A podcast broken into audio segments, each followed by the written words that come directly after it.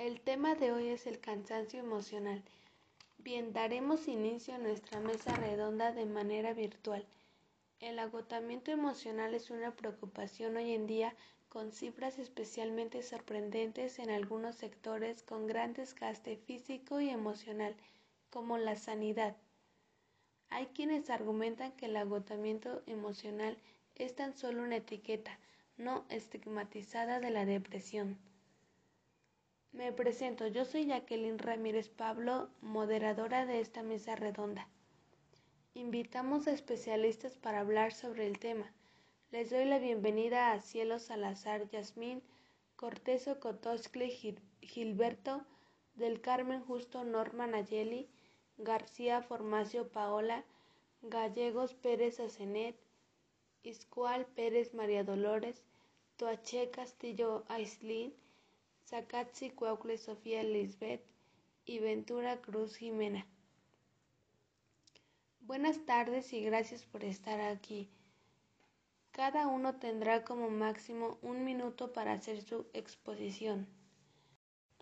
Nayeli, will begin to express her points of view. Buenos días, mis puntos a tratar son los siguientes. ¿Cuál es el proceso del cansancio emocional? Desde mi punto de vista, el cansancio emocional se llega de un momento a otro.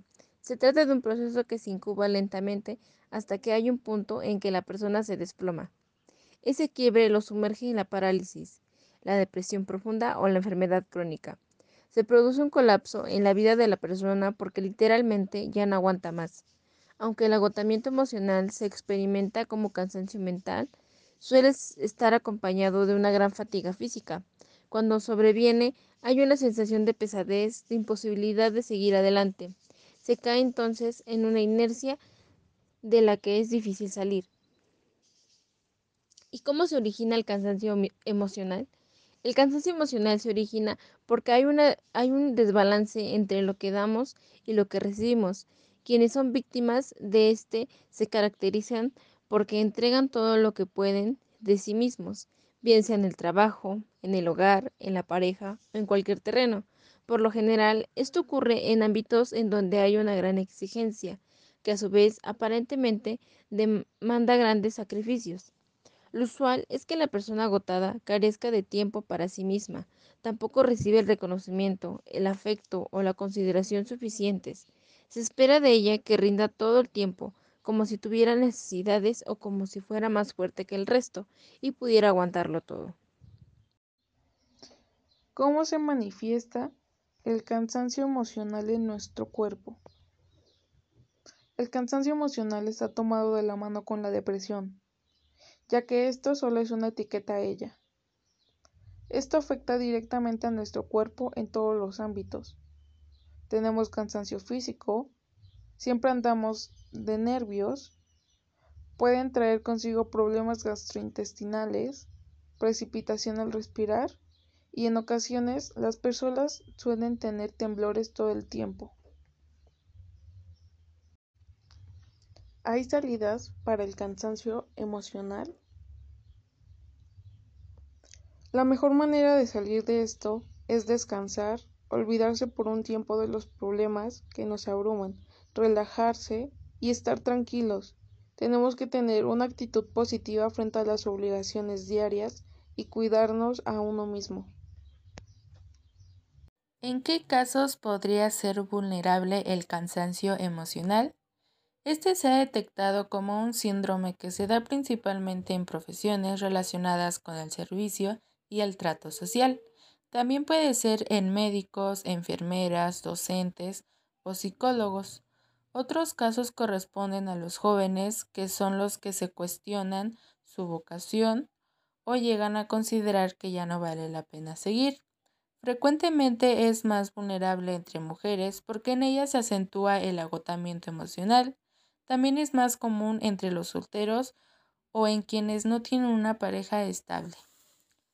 ¿Cómo saber si hay cansancio emocional en pareja?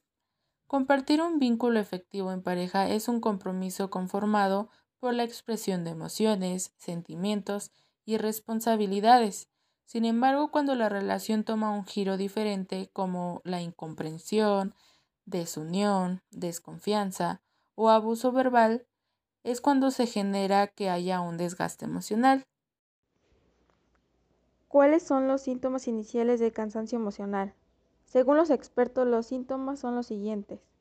Cansancio físico, insomnio, irritabilidad, falta de motivación, distanciamiento, dificultades para pensar, pérdida de memoria.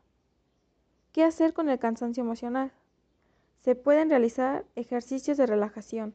Nos ayuda a mejorar nuestra capacidad de control mental y gestionar nuestras emociones.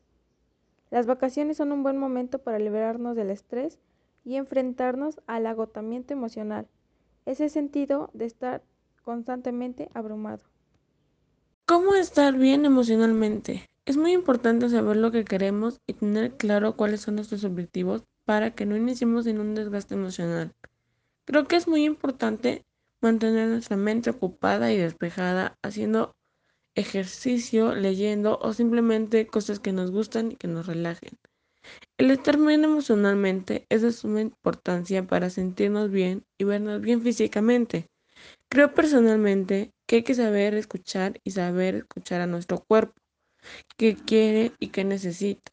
Y simplemente esto sería una solución para evitar el desgaste emocional. ¿En qué afecta el cansancio emocional en la vida cotidiana?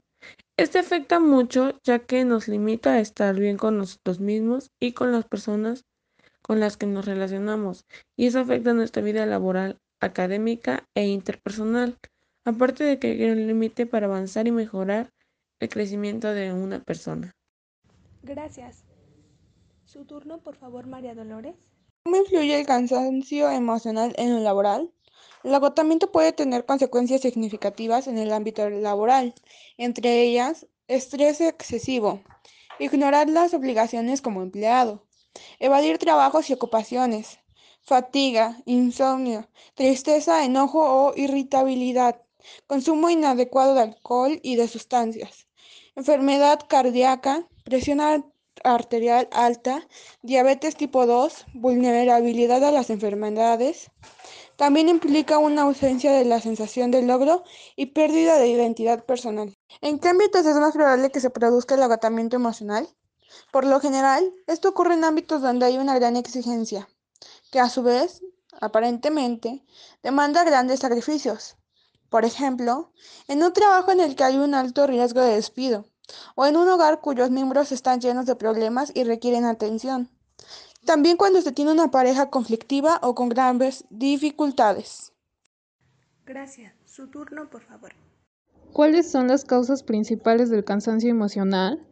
El agotamiento emocional se origina porque hay un desbalance entre lo que damos y lo que recibimos. Quienes son víctimas de este se caracteriza porque entregan todo lo que pueden de sí mismos bien sea en el trabajo, en el hogar, en la pareja o en cualquier terreno. ¿Cómo evitar el cansancio emocional? Algunas opciones para evitar el cansancio emocional son el agradecimiento diario, respetar los horarios de trabajo y darle un propósito a cada día. Son acciones que ayudan a evitar el agotamiento emocional. ¿Cómo afecta el cansancio emocional al cuerpo? Una persona con agotamiento emocional tiene dificultades para dormir, Siempre tiene problemas que le dan vueltas en la cabeza y que no le ayudan a conciliar el sueño, y hay molestia y pérdida del autocontrol con frecuencia. ¿Cuál es la solución para el cansancio emocional? La mejor manera de superar el agotamiento emocional es por supuesto descansando. Hay que encontrar tiempo libre para relajarse y estar tranquilos. Las personas que se exigen demasiado pasan años sin, por ejemplo, tomar vacaciones. Esto no se debe de hacer. Cansancio emocional en los jóvenes.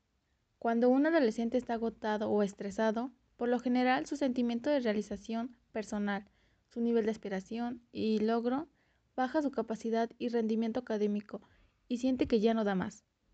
Las exigencias académicas y familiares y sociales rebasan sus recursos y capacidades aunque se hagan esfuerzos superiores por lograrlo, y se representa el agotamiento emocional, que conlleva el estrés a las incapacidades y a enfermedades físicas y mentales, con el riesgo de perder su año, semestre e incluso su cupo dentro del colegio o universidad.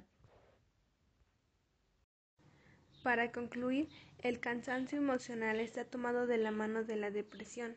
Este limita estar bien con nosotros mismos y con las personas con las que nos relacionamos, aparte de que crea un límite para avanzar, mejorar y crecer como persona. Para superar el agotamiento emocional es por supuesto descansando. Hay que encontrar tiempo libre para relajarse y estar tranquilos. No queda más que agradecerle su presencia a esta mesa redonda y bueno, doy por concluido nuestro evento. Do not miss the roundtable that we will have next week. It will be a very interesting topic.